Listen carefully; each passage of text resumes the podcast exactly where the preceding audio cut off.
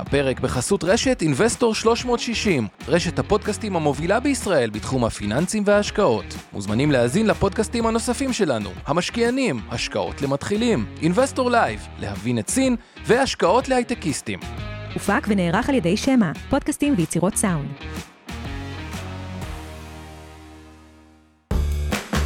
השקעות למתחילים אבנר סטפאק ועומר רבינוביץ' עוזרים לכם בצעדים הראשונים בעולם ההשקעות.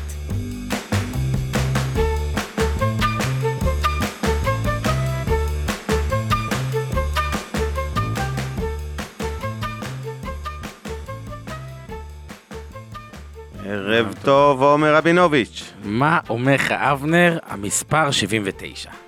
79. שה-79 זה היה כזה של סן פרנסיסקו משהו? לא, זה ה-49, לא יודע, מה, מה זה, זה, זה שנת לידה שלך? לא, אתה צעיר יותר, אז אה, לא יודע.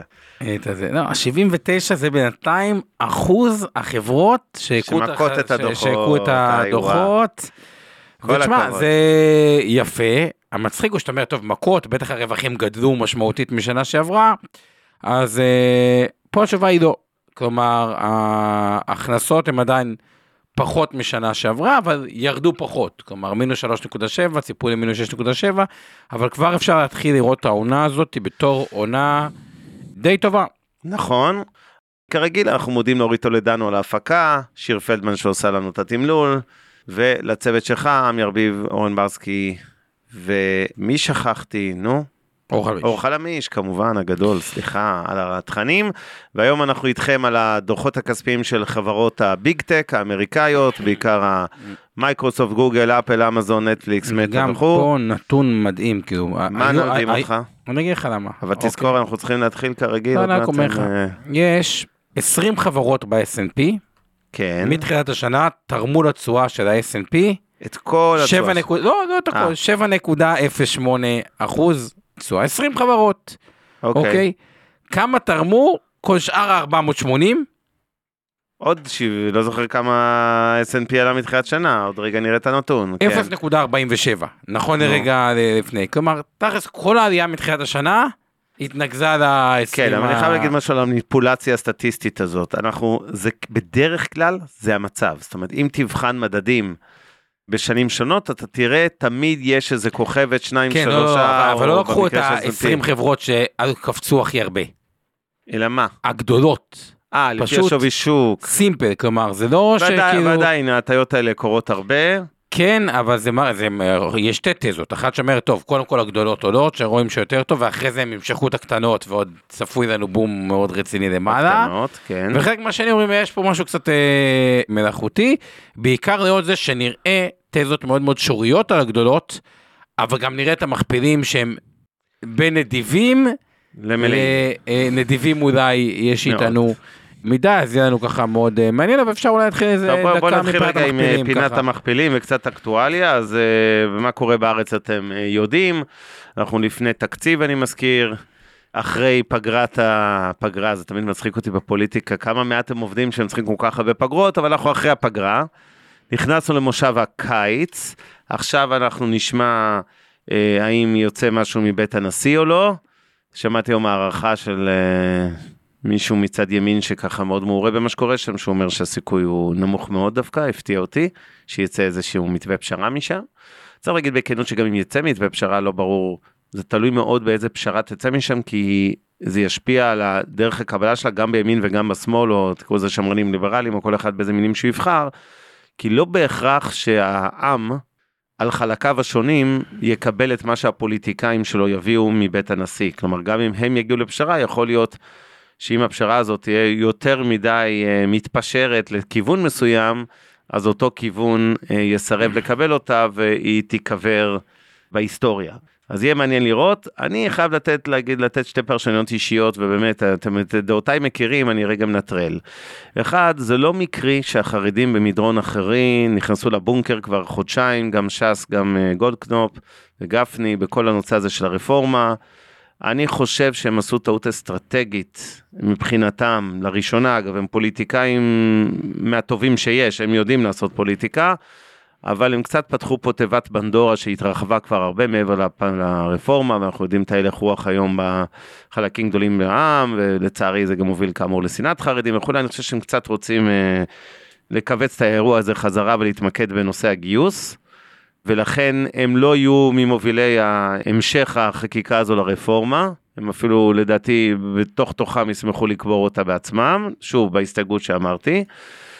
ומצד שני, נראה לי שגם נתניהו, שמקפיד לא להתעסק בזה, והוא אלוף בלמסמס דברים כשהוא לא רוצה שהם יקרו, ויש לי הרגשה, בלי קשר לאירועים הביטחוניים היום והרקטות וזה, שהוא ישמח שיהיה לו כל מיני עיסוקים אחרים, ולא חלילה שהוא חושב, אה, שאני חושב שהוא רוצה צרות ביטחוניות, אבל בוא נגיד באופן כללי, אה, זה לא בראש מעייניו, זה בראש מעייני אה, רוטמן, לוין, סמוטריץ', אחרים, בן גביר, פחות אה, מעניין אותו, ולכן הסיכוי שהאירוע הזה ימוסמס הוא גדול. מצד שני, צריך להגיד בכנות, כל העיניים על הכדור, משני הצדדים. אז עכשיו יהיו נושאים חדשים שיעלו, אז יהיה לנו לדעתי הרבה מאוד גלים של מחאה, שוב, יכול להיות משני הצדדים, שבאה והולכת, ועכשיו כל זה נארוז ונחבר רגע לכלכלה. כרגע, צריך להגיד בכנות, הכלכלה שלנו בהאטה יפה, רובה לא קשור למחאות ולהפיכות ולרפורמות ולכל הדברים האלה, אלא תהליך טבעי שגם כך היה קורה. אבל בפירוש יש פה הקצנה במצב הכלכלי שכן מיוחסת לאירועים האחרונים. רואים את ההאטה בצריכה, רואים את זה בשוק הנדל"ן, רואים את זה אגב בשוק הרכב, ירידה חדה עכשיו בהזמנות רכבים.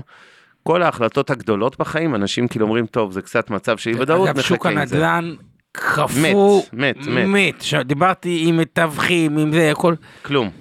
ממש, קיפאון טוטאלי. נכון. כאילו, ואני לא רואה את זה משתחרר כל כך מהר. שוב, גם צריך להגיד בכנות, שמשכנתה מגיעה לשיא כל הזמנים של ריבית, או לא כל הזמנים, אבל מעל 20 שנה, חמישה אחוזים וחצי במרץ האחרון, הנתונים שיצאו באפריל, ריבית ממוצעת, חמישה אחוזים וחצי, ואגב, גם בטווחים קצרים הריבית היא מאוד גבוהה, זה לא עקום שהיה פעם, שבטווח כן. קצר הריבית נמוכה ובשלושים שנה היא גבוהה. זה פשוט לא מאפשר לאנשים לקנות דירות, הם רואים את ההחזרים המפלצתיים ופשוט לא יכולים להרשות לעצמם, וצריך להגיד בכנות, יש גם לא מעט אנשים שאתה יודע, התחייבו לקבלנים על דירה, חלק מהם אגב החזיק דירה קודמת, משפרי דיור מה שנקרא, עוד לא מכר את הדירה הקודמת, התחייב על חדשה, בלחץ. צריך לשלם הם בלחץ, הם הראשונים שישברו גם את המחירים, עד היום ראינו ירידות יחסית צנועות, אבל יכול מאוד להיות שזה תהיה האצה בירידת המחירים של אה, מחירי הדירות, כי בהחלט ייתכן שנראה שאנשים פשוט נכנסים ללחץ ונאלצים למכור דירות, או מהטעם הזה, או אלה שעם המשכנתאות המאוד אה, שמנות שכבר לקחו בעבר, ופתאום ההחזרים כן. קפצו עם ריבית הפריים, וגם חלק מהם אולי יחשבו מה לעשות. אבל בוא נארוז את כל האירוע הזה, נראה בקצרה את טבלת אז המכפילים ונגיע למנה העיקרית. בפינת המכפילים מה שאנחנו רואים זה מכפיל רווח, אה, אם אנחנו מסתכלים על ארה"ב, המכפילים העתידיים, הנסדק ב-26, ה-S&P באזור ה-18, גבוה לסביבת ריבית הנוכחית. אה, לעומת זאת תשואת האג"ח ירדה, היא כבר 3.43, כלומר תכלס השוק אומר, אני, כאילו, וואלה, הוא יעשה או לא יעשה עוד העלאת ריבית אחת, כי כאילו הוא כבר אמר את זה, וכאילו אחרי זה הוא כבר מבין שזה האחרונה, ויתחילו לחצים להוריד את זה. השוק צופה הורדת ריבית כבר השנה, שתקרה או שלא תקרה. אבל הנסדק, צריך לראות פה מה קרה, 22 אחוז מתחילת השנה, 22 זה הרבה, 21.8, ה-S&P גם עלה כבר 9.2, הוא אמנם בהובלת כמה מניות. אתה יודע להגיד האם גם מתייחס- בנסדק אה, תופעה דומה למה שתיארת ב-S&P? אני לא בדקתי ככה, אם יש איזו ריכוזיות מאוד אה, יש חריגה. ריכוזיות כי זה כל הנסדק 100 ו- ו- והגדולות, אז מן הסתם יש אה, כן. ריכוזיות, אבל אה, צריך להגיד, גם יש כמה תזות שורט שפשוט נסדקו, נגיד התזות שורט על אה, מטה מטה, כל כן. הבדיחות, פייסבוק, כן. וואלה, אנחנו נראה וואי אנשים, וואי וואי וואי וואי. הקהילות, תפס, תחשבו על זה כמו הנרטיב, יש לכם עיתון עם תוכן אישי, מותאם אישי על ידי תעשיית מומחים, הרבה דברים, לא, לא רואים את זה בנתונים של מטה מטה, מטה חיה, אוקיי? בדיוק. אין לי מה להגיד, אירופה, מה זה חיה, אה, חזרה לחיים, המניה זינקה, כמו שלא ראיתי הרבה כן, מניות מ- כאלה עולות מהקבר, מה-100 דולר, לא זוכר כמה. ל- מ-100 דולר ל-240 כמעט. ובכלום, אה, בחודשים. בכלום, בחודשים, עלייה מוטרפת. מטורף. תל אביב שלנו, הידד, הידד, הרחק מאחור, מינוס 10.2 ביתר, פשוט מטורף. מינוס הפער. 5.9 תל אביב 90, מינוס 8.7 תל אביב 35, גם הכנסות המדינה ממיסי שוק ההון השנה, נראה שיהיו צנועות במיוחד, אפסיות כרגע. אפסיות כרגע. וזה בדיוק, פה אתם כן רואים את ההשפעות של כל המצב אה, הזה, אה. אוקיי? הרפורמות וזה, אתם רואים אותם בשוק המניות, אתם רואים אותם בפנסיות, אתם כאילו לא רואים אותם בפנסיות, מאחר ועדיין. התשואה חיובית, לא, אבל היא. יכלה להיות הרבה יותר הנקודה היא חיובית. כזאת. אני, אני רגע, אני- סליחה שמתעכב במשפט הזה. ישראל, במינוס. במינוס נניח, כן כן כבר נגיע, במינוס 8% מתחילת שנה, כשרוב השווקים כמו שאתם רואים בפלוס ובארצות הברית בכלל חגיגות, מזלכם שאנחנו כגופים מוסדיים, רוב המניות שלנו בכלל נכון. לא בארץ, יפה. אבל רק על המרכיב שכן בארץ, אני חושב שיש פה איזה גריעת תשואה של שלושה אחוזים וחצי, בוא נגיד אה, בין שניים וחצי לשלושה אחוזים. רק על מניות בישראל, אני מניח שגם האג"ח תרמו, יש פה בשקט איזה שלושה אחוזים וחצי, שהקופות אמנם עשו והפנסיות נכון. עשו תשואה חיובית השנה מתחילת שנה, אבל יכלו להיות בעוד שלושה אחוזים וחצי, וזה נכון. מקום שרואים את הנזק. בכלל יש תזת לונג מאוד חזקה לישראל, אני אומר אותה פה כי כבר אמרתי אותה מספיק אה, אה, פעמים, ולתפיסתי ישראל יש בו פלוסים, יש פה מינוסים שברורים לכולם, והפלוסים לתפיסתי עולים על המינוסים, בהיבט של הבורסה הישראלית, אוקיי? וגם פה אני עושה הפרדה בין הבורסה לכלכלה ולדברים, אני חושב שיש פה אוסף של חברות מדהימות במחירים אטרקטיביים, שזה לא רוצה להגיד. פשע. פשע לא לקנות, אבל לדעתי... במידה, אה, אה, אני מסכים עם הכיוון פחות בעוצמה, אבל אני אה, מסכים איתך שהשוק, אה, דיברנו על זה גם ש- שבוע שעבר, אה, אני, חושב שסך הכל יש פה היינו קצת יותר מאוד מאוד ניוטרל, אני מאוד מסכים שיש מקום. לקנות עסק טוב במחיר טוב. זה אירוע שאני לא רוצה להגיד שהוא נדיר, ובכלל יש בעולם תופעה של יותר מדי כסף על פחות מדי השקעות טובות. תסתכלו כן. על ישראל כדוגמה, מתוך החמישה טריליון שקל, יותר מחצי זה מזומן פקדונות אג"ח מדינה. וואי וואי וואי וואי, כאילו, אז תחשבו כמה כסף יש בצד וכמה מעט הזדמנויות נכון. טובות, ושאפשר, שיש את ההזדמנות הזאתי, שמסתכלים לטווח קצת יותר ארוך, לדעתי יש פה יותר פלוסים ממינוסים, אבל זה לא נושא השידור אז נשים. מזרח רחוק, סין מכפיל זול עם הבעיות נכון. הסיניות, ובואו נתקדם למנה, יאללה, מנה עיקרית, אה, נתחיל לעבור על אה, ה big tech אחת אחת. נתחיל מנטפליקס. הנטפליקס היא סיפור, היא לא בדיוק ה big tech, אוקיי, אבל היא, היא, היא שווה... היסטורית, היא ב FAANG המפורסם, אז ניתן לה את נכון, המקום אבל- גם אם היא קצת הידרדרה. בדיוק. יש פה סיפור שהוא מאוד מאוד מעניין. מה בעצם היה ה- הבעיה בנטפליקס? אוקיי, הבעיה בנטפליקס הייתה שיש לה מנויים לא משלמים, ושאני לא רוצה להגיד את זה אליטיסטית, אבל בדומה, זה כאילו לא הרבה כסף פר מנוי לישראלי או לאמריקאי, אבל בהרבה מקומות בעולם ההוצאה נטפליקס היא, היא הוצאה הוצאה, כי העולם הוא, הוא יותר עני מכפי שנדמה. נכון. מהבחינה הזאת. ואז הם באו עם פיילוט, אה, ותכף אתן לכם את הנתונים מהפיילוט הזה, שהפיילוט בא ואמר, תראו, אנחנו עושים מנוי במחיר מוזל, 6.99, אבל יהיה לכם על כל שעה של צפייה 5 דקות אה, פרסומות. והפיילוט הזה, לא רק שהוא מוצלח, הוא מוצלח מאוד, ואני רוצה לתת לכם את הפיילוט הזה במספרים, אבל בגדול, ההכנסה פר מנוי שצופה בפרסומות, במחיר המופחת, עברה את ההכנסה מלקוח שמשלם את המחיר המלא. וזה בשורות טובות. שתיים, והם עשו פה איזשהו ניסיון ב, אה, בקנדה, אוקיי, יש, ברור שיש חלוקת מנויים מאחד לשני ולא לא, לא יודעים לאכול את זה. אז הם עשו איזה תוכנית שאיך מחברים את המנויים האלה על בסיס אה, מנוי בפיילוט שהיה די אה, מוצלח, אז גם פה יש להם שיפור. ושני השיפורים האלה ביחד אה, מובילים לזה שהחברה מגדילה את ההכנסות, גם בהוצאות התוכן הם כבר נדרשים לא להגדיל אותם כל, אה, כל הזמן, נכון. אה, וסך הכל יש פה חברה שלדעתי יש בה פוטנציאל צמיחה די טוב. אממה, זה פוגש מכפיל רווח 28, שהוא לא כזה נמוך, בדיוק. אוקיי? הוא לא כזה נמוך, אבל הוא גם לא מאוד מאוד... אני חושב אה, שהיא אה, די full price. גבוה, אני לא הזאת. חושב, אני חושב שנטפליקס הזה, אם אני מסתכל על 2025, לפי אתר Seeking Alpha ולפי התחזיות, מדובר כבר על מכפיל רווח 17, כי פשוט היה לה quarter 4 שהוא big מאוד... דיל, כן. מוטה לא, אבל 17 זה כבר מכפיל מעניין, ואני חושב ששני הדברים האלה, השילוב של פרסומות, כשיודעים בדיוק מי הקהל, כי כשצופים ברור. את ה... הוא פשוט, יש פה long term תזה של נגיסה על חשבון מה שנקרא הטלוויזיה הרגילה. מסורתית. המסורתית, תוסיפו את הפרסומות, ש...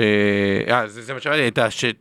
את השיתוף מנויים, ואני חושב שלחברה כן יש דרך עכשיו להגדיל את ההכנסות. עכשיו, בניגוד לחברות אחרות, ונדבר עוד מעט על אפל והדברים האלה, שעוד טלפון עדיין יש לו עלות. נכון שלאפל גם יש עסקי services, אבל פה כל מנוי נוסף, העלות השולית שלו מבחינת נטפליקס היא ממש אפס.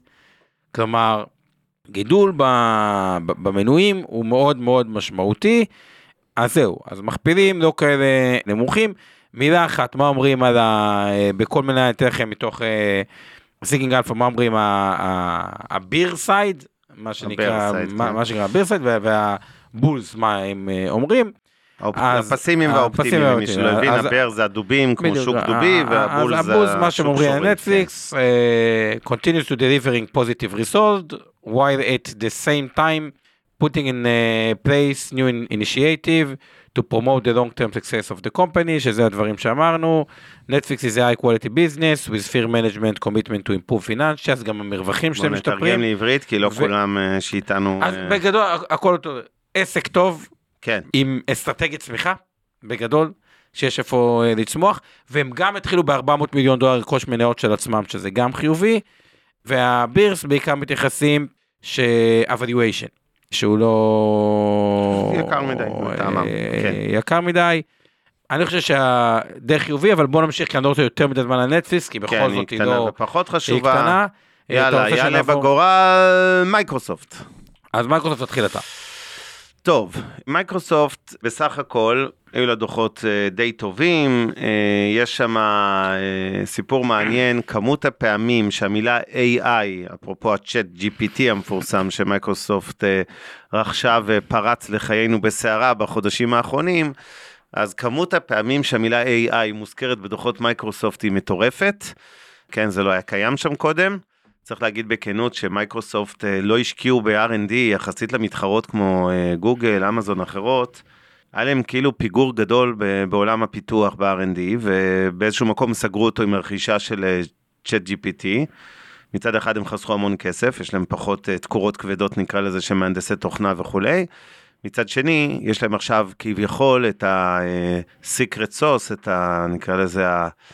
באמת אה, הטיל הבליסטי הזה שנקרא ChatGPT, שכאילו לכאורה מחזיר את בינג, כן, דפדפן של מייקרוסופט, כביכול להיות רלוונטי מתהומות האחוז וחצי אה, נתח שוק עלוב שיש עד היום למייקרוסופט. אגב, מילה אחת מה שאבנר אמר, שפה כן שווה לשים לב בדוחות, ואתחיל לתת לכם את ה input.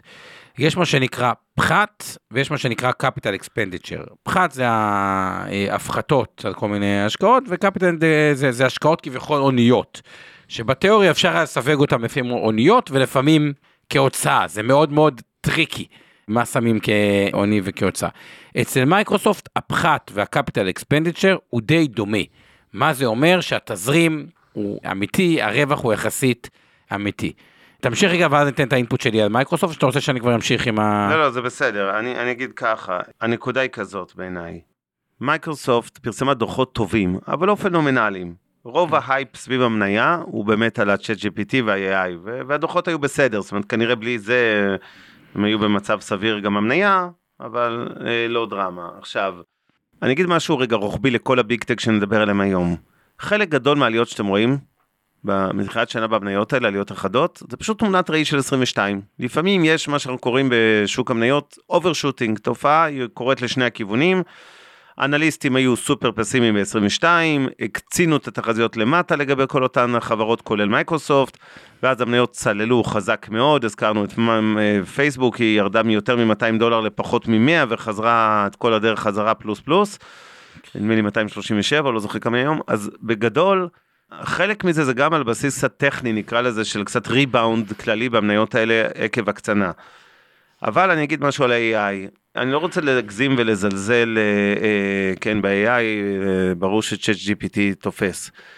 אבל בזמן שמייקרוסופט לא השקיעה כל השנים מספיק ב-R&D, בטח לא בתחום הזה, חברה מתחרה אחרת, גוגל, שהיא כביכול הנפגעת העיקרית מ-Chat GPT, כן השקיעה הרבה מאוד בפיתוחים של עצמה.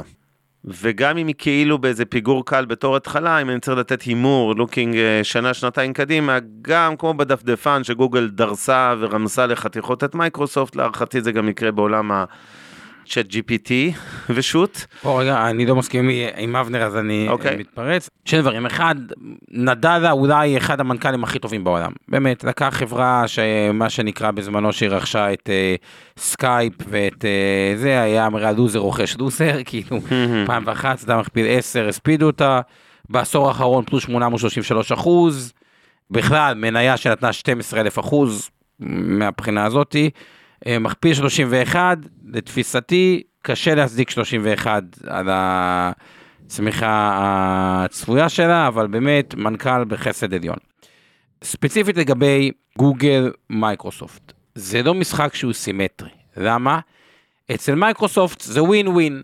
מה הכוונה ווין ווין? כל דבר שהיא לוקחת מגוגל, רווח. אין לה, כאילו אף אחד לא מתמחר אותה על בסיס בינג היום. עכשיו כבר מתחילים, לא על בינג, אבל על לא, ChatGPT, כן. אה, כאילו זה pure רווח. נכון. אצל גוגל, גם אם היא עשתה מודל פי מיליון יותר טוב משל מייקרוסופט, היא כן צריכה למצוא מודל איך היא מרוויחה מזה כסף. כלומר, מייקרוסופט תרוויח יותר, תרוויח פחות, לא אכפת לה.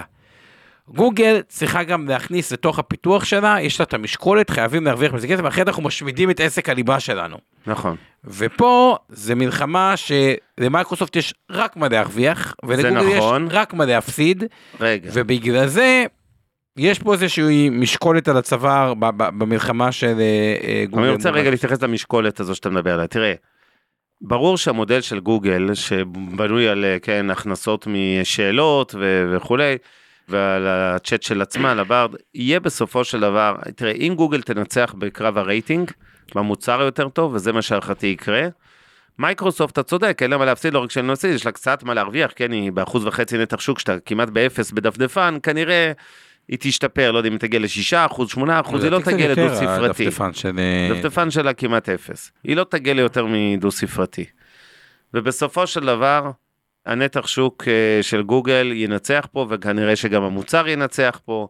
עכשיו, מה יקרה בגוגל? היא אכן תיאלץ בגלל התחרות להוריד את ה... נקרא לזה תמחור, מחיר לשאלות וכולי בצ'אט GPT, אבל הכמות תהיה כל כך גדולה שזה יאפשר לה לעשות את זה והיא תנצח, אוקיי. ואני לא דואג להכנסות גוגל, ממילא זה אוקיי, עדיין אה, לא ה- החלק המהותי שלו. אז מייקרוסופט עסק טוב באיזשהו מקום האסטרטגיה של נדלה של לעבוד עם עסקים ולא נגד עסקים. יצרה אותה כמין super platform כזה מאוד מאוד אה, חזק, סוג של חברת הסייבר הכי גדולה בעולם. חברה מצוינת, מכפיל 31, קשה להצדיק מכפיל 31. בדיוק, זה תמחור מלא, חברה טובה, שלא תבין לא תמחור נכון. מלא, אבל היא תייצר מלא. רווח, אבל זה כבר לא רווחים דו-ספרתיים של 15, 20, 25 אחוז בשנה, כמו שאצל מניות, אלא זה רווח של מניה סודית, שהוא יהיה הרבה יותר אה, צנוע. אם מסתכלים על מכפיל 25, על אה, 2025 זה כבר מכפיל 24, שזה גם לא כזה נמוך. ואם אנחנו מסתכלים על מה ה bulls וה bears אה, אומרים, כל ה bears, the stock is overvalued, מבחינת המכפילים שלה, גם יחד עם זה, רבעון שלישי טוב, אבל לא כזה שמצדיק את ה ultra high trading multiples, כלומר, לא אומרים פה אפילו, כן, כאילו יקר אולטרה יקר מאוד. כאילו כן. יקר אה, מאוד. ו-investors baked too much optimism into Microsoft stock despite the AI, כאילו, we likely not have any material impact on Microsoft earnings. תכלס אומרים, ה-AI הוא נחמד, אבל הוא לא כזה שנה על ההכנסה שלהם ונותנים איזה פרמיה שלדעתם לא מוצדקת. והבוסט בכלל אומרים עסק טוב. כן. אה, אני חושב שזה מניה באמת, אה, כרגע היא מתמחור די מלא, היא פחות מעניינת, אה. זה המקום להזכיר לכולם את אזהרת נכון. הסיכון השבועית שלנו, שכל מה שאנחנו עושים פה הוא לא ייעוץ השקעות ולא תחליף לייעוץ השקעות המותאם לצרכים ולנכסים שלכם בידי יועץ השקעות מוסמך. ואם אנחנו מזכירים פה מניות כמו שאנחנו עושים הערב, תהיו בטוחים שאי שם, בתיקי השקעות וקרנות הנאמנות של אינבסטור 360, או בתיקי השקעות קרנות הנאמנות, הגמל, הפנסיה, ההשתלמות, הקרנות המחקות, תעודות הסל של מיטב, אנחנו מחזיקים באותן ניירות ולכן יש לנו אינטרס להזכיר את שמם. אני לא חושב שהיינו יכולים להשפיע על אה, מסחר במניות כמו מייקרוסופט או מטא, אבל חשוב שתדעו. זה לגבי. מייקרוסופט, אולי זה הזמן לעבור דווקא לגוגל, כי זה קצת, אה, כבר התחלנו להזכיר אותה וזה קצת התמונת ראי, אז אני אתחיל ברשותך. אז קודם כל, כמו שאמרתי, אני מעריך שגוגל תנצח בסופו של דבר אה, בתחרות הזאת. ובסך הכל בתחרות מול מייקרוסופט, ולכן אני לא כל כך דואג להם, יש איזה הייפ מוגזם על מייקרוסופט וטיפה דיקי על גוגל בהקשר הזה של כאילו, כאילו הרגשה שאולי יש איזה רעידת אדמה שמסכנת את המעמד הבלתי מעורער של גוגל כמנוע חיפוש ו... וכולי, אני לא חושב שזה הולך לשם.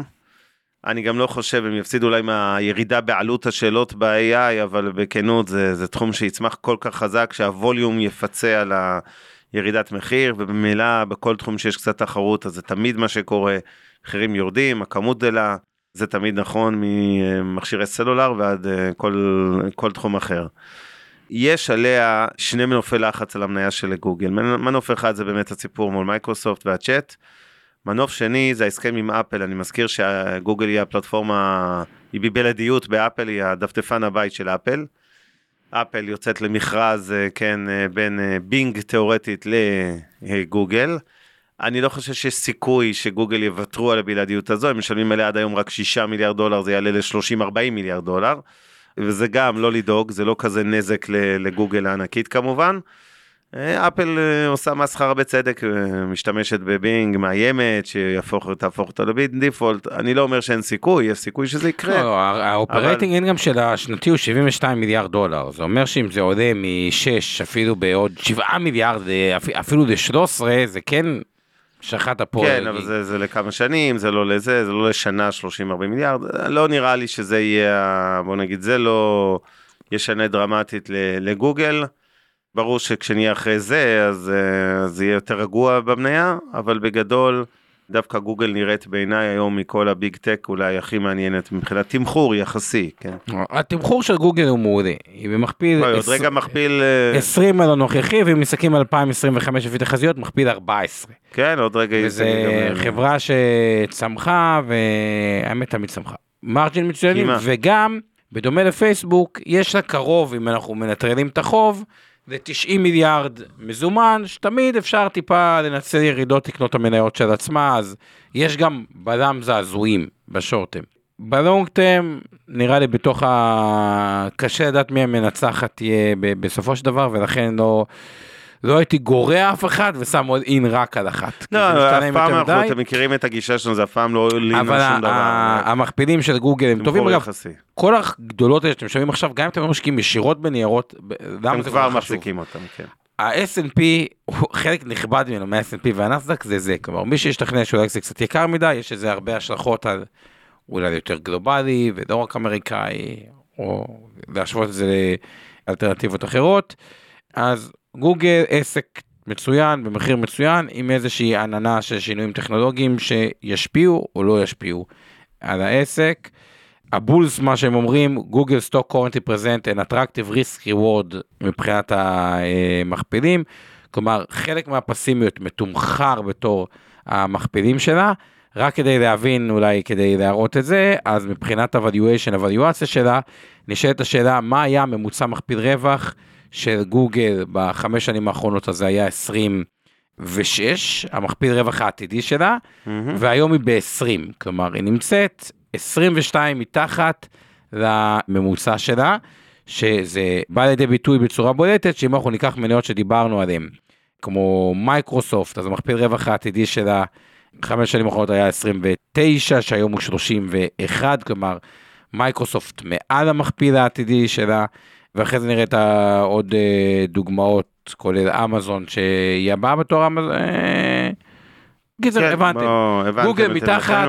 בעיניי אה, אחת היותר מעניינות בשישייה, בוא נעבור. אחרי זה כל אחד ידרג את הזה שלו. לאמזון. מניה באמזון. יש גם את טסלה שאהובתך שנדבר עליה. אז נדבר על אמזון. אמזון נגיד אישית את דעתי, אני, אני בסוף בא מהאסכולה שאוהבת לראות כסף, קאש, מזומן. שחברה צוברת, נגיד גוגל, בסוף, למה יש לה 90 מיליארד מזומן? כי היא מייצרת כסף. עכשיו, הבעיה הבסיסית שלי עם אמזון, היא שהיא לא חלקה דיבידנד מעולם, וכרגע החוב שלה הוא בניכוי מזומן, כלומר זה לא שאין לה מזומן, יש לה 64 מיליארד בקאש, ו-178 מיליארד בחוב. כלומר, דה פקטו יש לה מעל 100 מיליארד דולר חוב. חוב נטו. איך זה נובע? אותו סעיף שנקרא capital expenditure, כל מיני השקעות, היא משקיעה בשרת, אז ברור שהשקעה בשרת זה שרת, אבל הכסף יצא היום לבנות השרת, ועכשיו מתחילים להפחית אותו. והיא משקיעה בהמון המון דברים שהכסף יוצא היום, ומפחיתים אותם. וההשקעות האלה הן כל הזמן עולות, אז יש לה שתי משקולות על הצבא. משקולת אחת זה מה שאני קורא ה-depreciation, כלומר, ברגע שה-capital expenditure, שאותן השקעות הוניות, הם היום 60 ומשהו מיליארד דולר, אני אתן לכם את המספר המדויק, אותן השקעות אה, הוניות הם 62 מיליארד דולר, והפחת הוא רק 43 מיליארד דולר, ברור לי כבר מהיום שהפחת יעלה, כי אם יש לי הרבה, השק... כאילו, הרבה יותר השקעות הוניות מהפחת, אז לאט לאט הפחת וההשקעות ההוניות צריכות נכון. להתכנס. זה אומר שתאורטית, פחת זה משהו אחד שיכביד עליי, ועלויות המימון זה גם משהו שיכביד עליי, כי בניגוד לגוגל שהיא עם נט קאש, פה אתה עם נט חוב.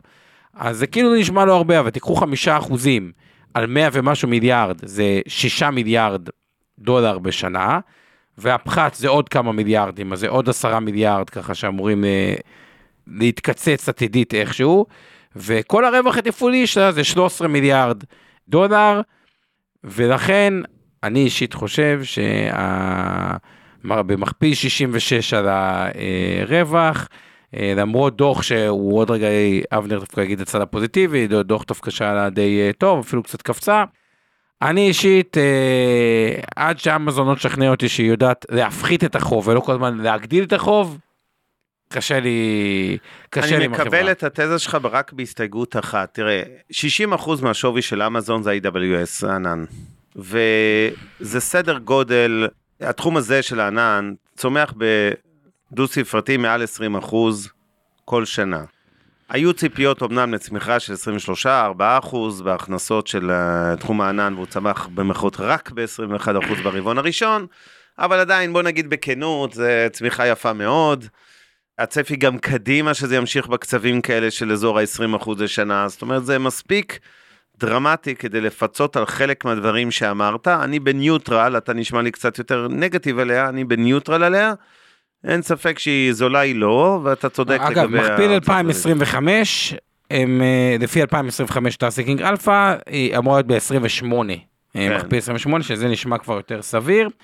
אני פשוט, אתה יודע. רווי בעולם ההשקעות, סיפרו לי את כל הסיפורים בעולם. ראיתי, מה לא סיפרו לי פה? אוי, הזכרת לי משהו, זה ליום אחר, כן. בסוף אין מה לעשות. family office הוא מרובה בהשקעות שאנשים רוצים לשכנע אותך, תזות השקעה, גם להשקעות ראשי צריכים במיטב, נכון.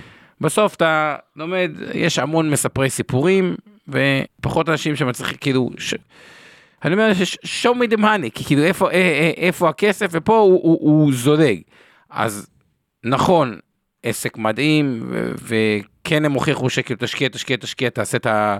תיקח את כל השוק, ואז יש לך יכולת לעלות מחירים והרבה מאוד דברים, ועדיין, מפתיע אותי כל פעם מחדש שלא חיכו דיבידנדים ויצרו את המפלצת אה, חוב. אני כן אגיד משהו אחד לטובת החברה. בגלל שהמקום היחידי שזה יכול להפתיע, אני לא מוכן לקחת את הריסק הזה, אבל אני כן אגיד לכם את המקום שזה- יכול להשקיע. בעסקים שבהם שולי הרווח מאוד נמוכים, ושולי הרווח, ה- מה שנקרא ה-EBITDA של אה, אה, אמזון, הוא 2.54, שזה נמוך מאוד, או הנט אינקאם 0.82. אם יש שיפור, הוא שיפור מאוד משמעותי, כי שואלים משולי רווח, סתם דוגמה, אחוז ל-4 אחוז או ל-5 אחוז, זה הרווח צומח פי 5.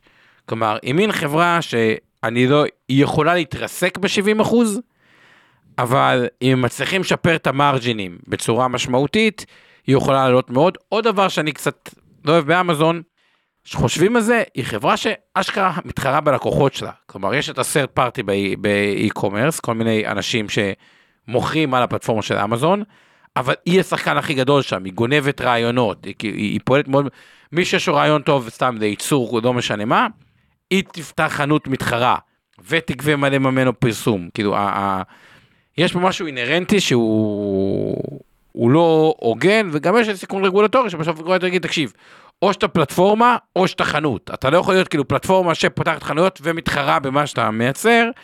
שזה איזה סיכון רגולטורי שבתיאוריה אולי סיכון אה, רגולטורי, מרחף, לא רואה את זה אה, קורה במיידי. אני לא חושב שזה סיכון... אה, אני אגיד, אני רוצה להגיד על זה משהו, או להוסיף על זה התייחסות בכלל לכל פעילות ה-e-commerce, הרי מזה אמזון אה, התחילה, כן? חנות הספרים הדיגיטלית. יש לה הרי פעילות e-commerce, השחקן הכי גדול בעולם. עכשיו, בסוף, בתחום הזה, מה שקורה כרגע עם האטה עולמית, ההאטה מורגשת הרבה יותר בחנויות הפיזיות, ובאיזשהו מקום היה אפילו קצת מעבר ל-e-commerce, אוקיי? כי יותר זול. הוא יותר זול, אנשים חוסכים, עוברים ליותר קניות אונליין דווקא בתקופה הזאת, וזה משחק לטובת אמזון, אפרופו העתיד. שתיים, אמזון גם הראו ירידה חדה בהוצאות בדוחות של הרבעון הראשון יחסית בכמעט כל התחומים חוץ מאי-קומרס, כי שם כאמור יש גם צמיחה יפה, אז יכול מאוד להיות שמבחינת רווחיות אנחנו נראה בהחלט שדרוג יפה שם אה, looking forward וזה יצדיק יותר כאילו יוריד את המכפילים נקרא לזה במרכאות. ועדיין בסוף היא לא זולה ולכן גם היא מבחינתי בניוטרל אני טיפה יותר אופטימי עליה נשמע לי מהמוזיקה של שנינו ממך אבל גם כן, לא, אגב, לא פה, פה זו נלהב. נקודה טובה, סתם, לוקחים את ההוצאות R&D, ב-2019 הם היו 35 מיליארד דולר, שזה הרבה, אבל הופ, 2023, 78 מיליארד. כלומר, נוספו פה 35 מיליארד, שעוד פעם, כל הרווח התפעולי שלהם הוא 13. כאילו, ותחשבו, הוצאות ה-R&D קפצו ב-40 מיליארד. אז כן יש איזושהי תזה שהיא שורית מאוד לגבי ה-big tech, וואלה הם סתם גייסו יותר מדי עובדים, ואם הם יתייעלו, זה מה שאבנר אמר, וה-margin הוא, הוא, הוא נמוך, יש פה הפתעות. היא בדיוק סוג החברות שמה שבחיים לא הייתי עושה על אמזון, זה short. ואני רוצה רגע להסביר. יש הבדל בין לא הייתי משקיע בה כי יש סיכון גבוה ויש downside risk שהוא לא לטעמי, downside risk זה כמה המניה יכולה לרדת, וחברות עם שולי רווח נמוכים יכולות לרדת והמון, כי שיש שם הרבה חוב ושולי רווח נפגעים זה יכול להיכנס לסחרור, אבל אם שולי הרווח משתפרים הם יכולות לעמון, לעלות המון, אז זה בדיוק סוג המניות שאפשר לא להשקיע אבל בטוח לא לעשות שורט. כאילו זה רק ההיבט בין, וזה הבדל של עסק, כאילו היגיון לשורטים שזה ירוויח מירידות, עסק שפשוט הליבה שלו היא לא אה, טובה, זה לא המקרה של אמזון. בוא נעבור לחברה הבאה, אתה רוצה את טסלה או את אפל? אפל לא פרסמה דוחות עדיין אז אה, אתה יודע היא מפרסמת לא בעוד משנה, שלושה ימים עד- עדיין נגיד עליה כמה מילים ואז נתחיל אה, מטסלה או מאפל? לא אפל דווקא. אוקיי, אז אפל, אני חייב את הדבר, אפל היא חברה שבוא נתחיל מהחיובי שלה. חברה עם קהל, מער... לא רוצה לקרוא לזה מעריצים, אבל ניהול מותג מאוד מאוד חזק, stickiness מפחידה. ופה צריך להבין משהו לגבי קישוריות, זה גם יכול לגבי קצת מייקרוסופט ועוד.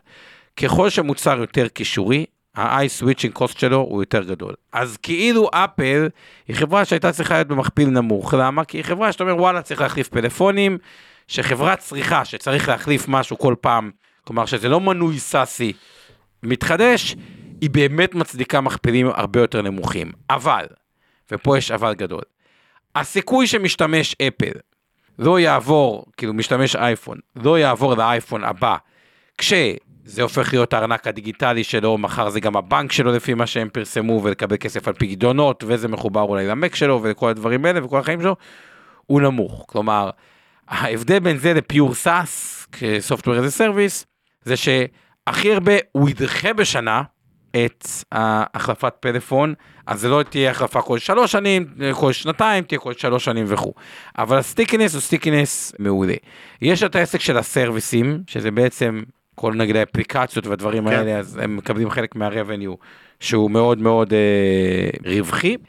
והבעיה היחידה עם אפל היא עוד פעם, חוזרים לנושא המכפילים, 28 זה מכפיל גבוה, זו חברה שהצמיחה שלה היא לא כזו גבוהה. יש לה צמיחה, אבל היא לא אסטרונומית. מכפיל רווח עתידי 2025-2023.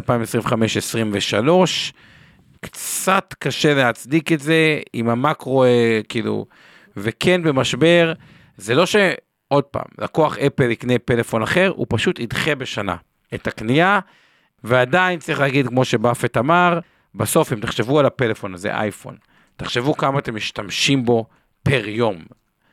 כאילו כמה עולה לכם פר יום, לעומת אה, התוספת שאתם משלמים בו מול פלאפונים שהם קצת יותר זולים, עדיין על פניו הוא, הוא, הוא לדעתו מוצר שיש לו מקום לעלייה במחירים. לי קצת קשה עם מכפיל 28 לחברה כמו אה, אפל, אבל אליך אבנר.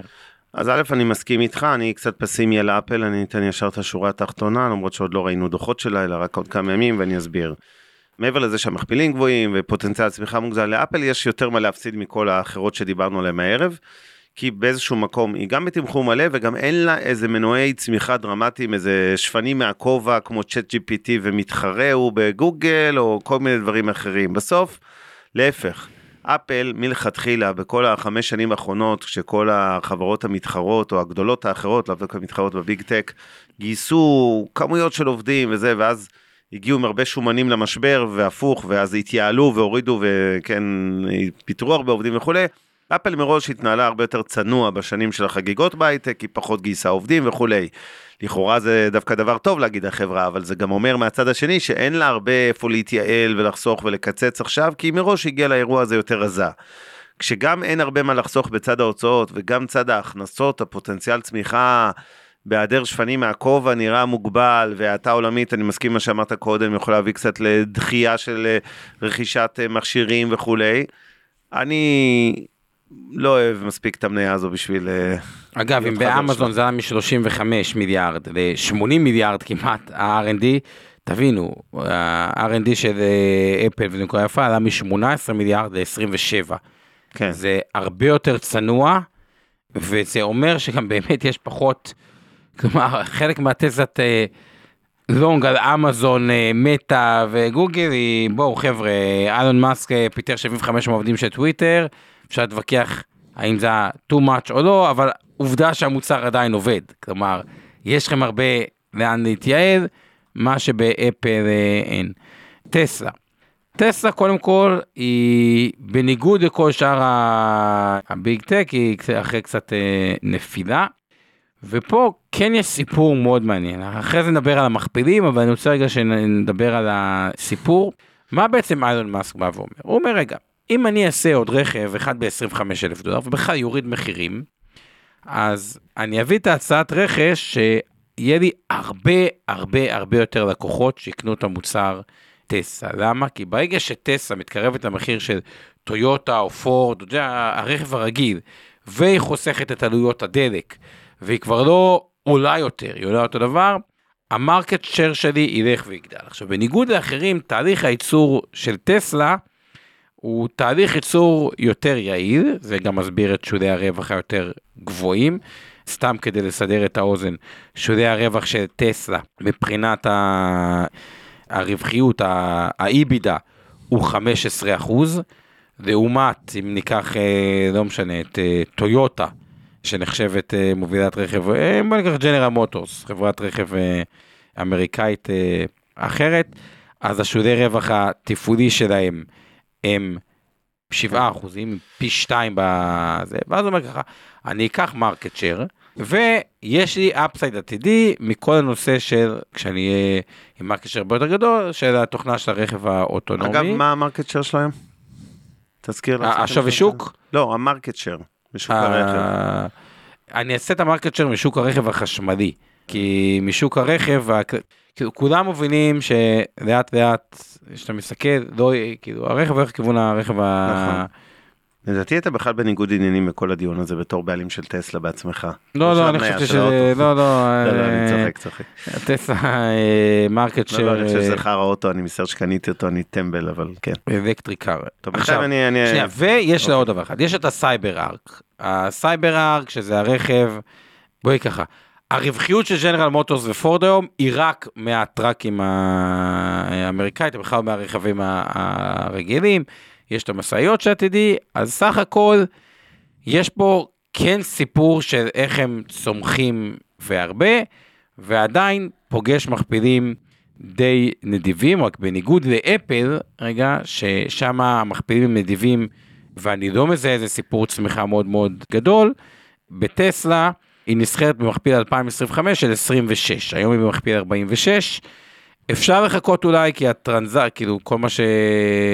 היא גם נפלה השנה 43 אחוז, עוד דבר, בניגוד לחברות רכב אחרות, אין לה חוב. תסתכל על טויוטה, תסתכל על ג'נרל מוטורס, זה חברות שהן מפוצצות בחוב, מפוצצות. טסלה אין לה, היא בפוזיציית קש של 16 מיליארד דולר, זה אומר את הדבר הבא, ג'נרל מוטורס, כשיש לך 46 מיליארד שווי שוק וחוב של 116 מיליארד, רק מזומן 90 מיליארד, אתה לא יכול להיכנס למלחמות מחירים ודברים כאלה, כי בסוף יש לך 90 מיליארד חוב לשרת. טויוטה, אותו סיפור.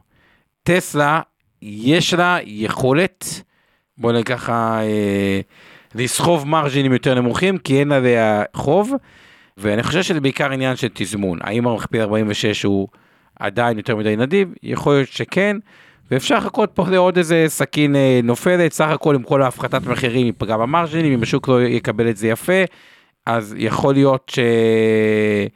שאפשר פשוט לקבל את החברה במכפיל יותר נמוך, ועדיין עם ההבדל הקטן, זו חברה שתזכרו 2019 25 מיליארד, הצפי 2023 100 מיליארד, פי 4 בהכנסות. אפל בהכנסה כמעט ולא זזה, כלומר אני כן יכול להבין לפחות מכפיל יותר גבוה על חברה שצומחת פי 4 בהכנסות, ועדיין מכפיל לא נמוך. אוקיי, אז אני אגיד ככה. וירדה 50 אחוז, אז זה כבר לא בטריליון ובמחירים ההזויים. כן, אה. תודה לאל שירדה 50 אחוז. אני רוצה להגיד כמה דברים. קודם כל גילוי נאות, אתם יודעים שזו אחת המניות שאני הכי שונא בבורסה, שנים אני משמיץ אותה, שנתיים, אני יודע, בפודקאסט הזה. אה, ידע, אני אגיד וצדקת אחת. ה... כן, צדקתי. צדקת צדקתי, וטעית, אבל, תלוי מתי מסתכלים בדיוק, תלוי מתי בודקים. היא מאוד תנודתית, עליות וירידות בתקופות קצרות אה, משוגעות. אבל, זה מתחבר גם ללמה אני אה, לא אוהב את מניה טסלה. או משתקף בה. אני לא אוהב חברה כל כך ענקית, שכל כך תלויה בבעל שליטה, סליחה שנקרא לו מטורלל קצת, בסדר? או לא אפוי. יש לי בעיה עם זה, כי הרבה פעמים האנשים האלה שלכמה דקות תהילה, במרכאות על ציר ההיסטוריה, דקות, כמה שנות תהילה, הם כאילו גורואים וכולם אחריהם, ו- ואין ספק, אני לא אקח ממנו, כאילו, יזם כישרוני, מוכשר וכולי, אבל הז'אנר הזה של יזמים, ואני כבר אתן איזה אנקדוטה מקומית, הוא ז'אנר מסוכן. אני לא מסכים. אוהב להיות בחברה שחלק גדול מהתמחור שלה מבוסס על זהות הבעלים, ואיך הוא קם בבוקר צד שמאל צד ימין, בא לו קנה את טוויטר, בא לו מחר לא יודע מה יעשה. הוא לא צפוי, אפרופו דיברנו על מניות בסין והמשטר, זה כאילו מזכיר לי קצת המשטר הסיני. אני לא יודע איך לסמוך על הבן אדם הזה, בסדר? ואני לא אוהב את ההתנהלות הזו, ו- ו- וזה קודם כל סיבה מרכזית בעיניי להתרחק ממני הטסלה. אני רק אגיד באותו הקשר, ואני לא אגיד שם, כדי לא לפגוע, עלה לאחרונה, בשבועות האחרונים, שם של איזשהו ישראלי, נראה דמות בכירה בחברה אה, בורסאית, אה, לא קטנה. שלכאורה יש נגדו כל מיני חשדות ובדיקות וסיפורים ומעילות. הבן אדם הזה מעולם לא פגשתי, אבל אנשים שמכירים אותו, אמרו לי, נתנו לי כל מיני תמרורי אזהרה כבר לפני שנה-שנתיים, ולשמחתי הרבה, אין לנו כמעט שום חשיפה למניה הזאת עכשיו, שהיא ככה סופגת את כל האש של זה. אני כן מאמין בבסיס בבני אדם. ובמעט מקומות שיש אנשים לא ראויים או בעייתיים, דווקא לא ראוי, כן, אני לא חושב שאילון מאסק לא ראוי, אבל הכוונה בעייתיים, לא צפויים, תזונתיים, אנשים שזה פשוט סיכון, שמשקיעים לא, פצ... לא מספיק מתמחרים במניות. אין לי ספק שבמקרה שאני חושב עליו מישראל זה ייגמר מאוד רע, מאוד רע, אני יודע מה אני אומר. אבל במקרה של אה, אילון מאסק, אני לא יכול להגיד את זה בוודאות, אבל זאת האינטואיציה שלי שבסוף זה איכשהו יתפרק הסיפור הזה. בגללו בעיקר.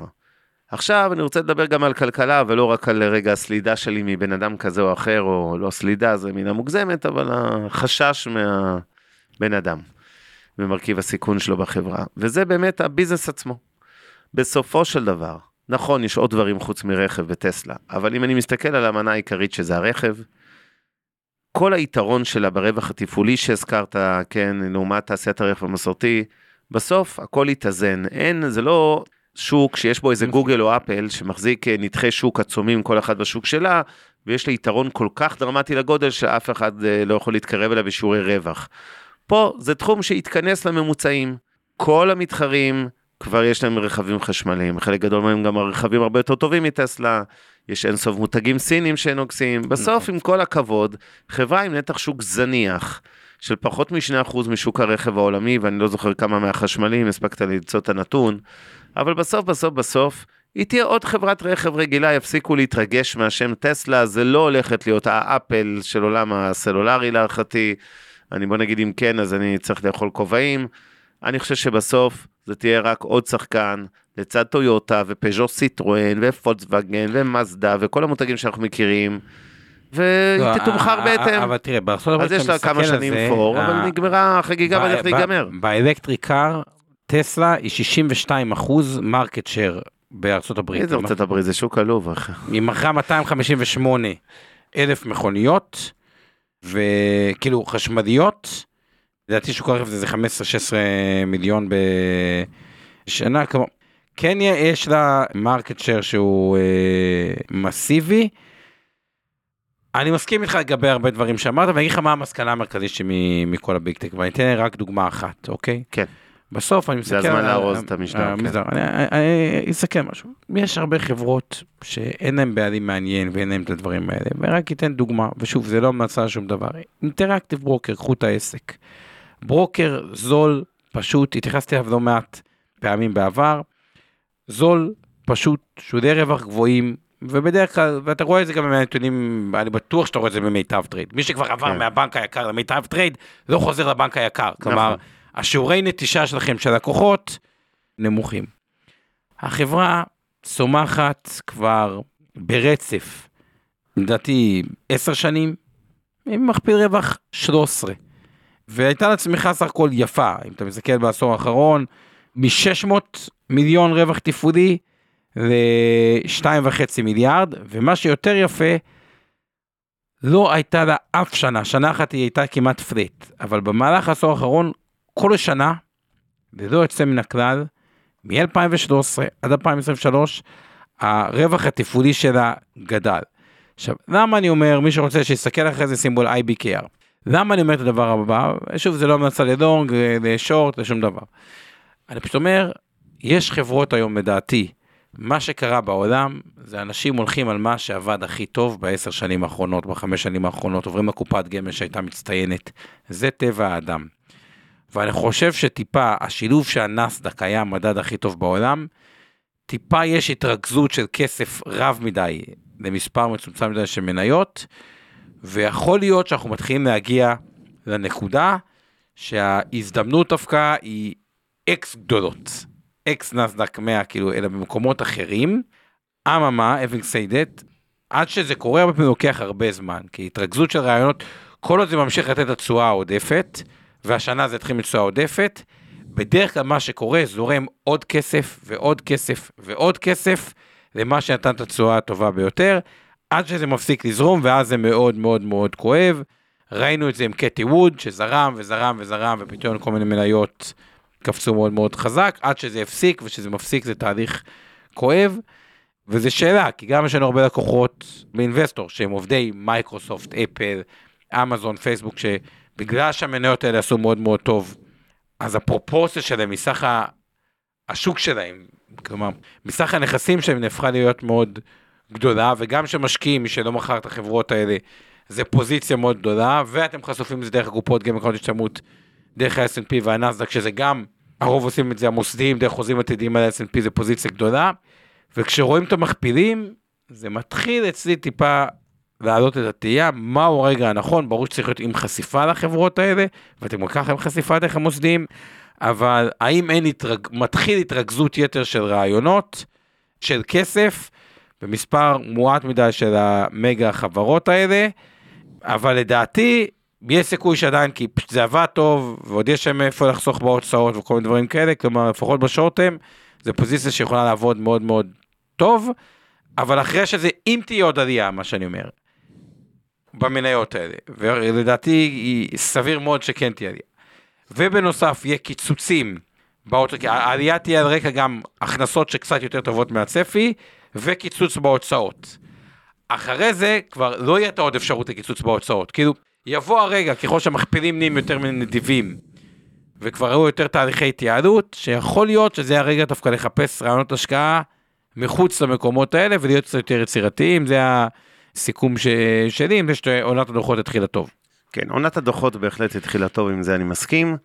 יחד עם זאת, גם שוק המניות התחיל טוב, אפילו מצוין, בטח במניות הביג טק, ולכן רובן בתמחור מלא. למעט גוגל, שאני רואה כיותר מעניינת, כמה שהם ניוטרל וכמה אה, שפחות הייתי מתקרב אליהם, אתם כבר יודעים מי.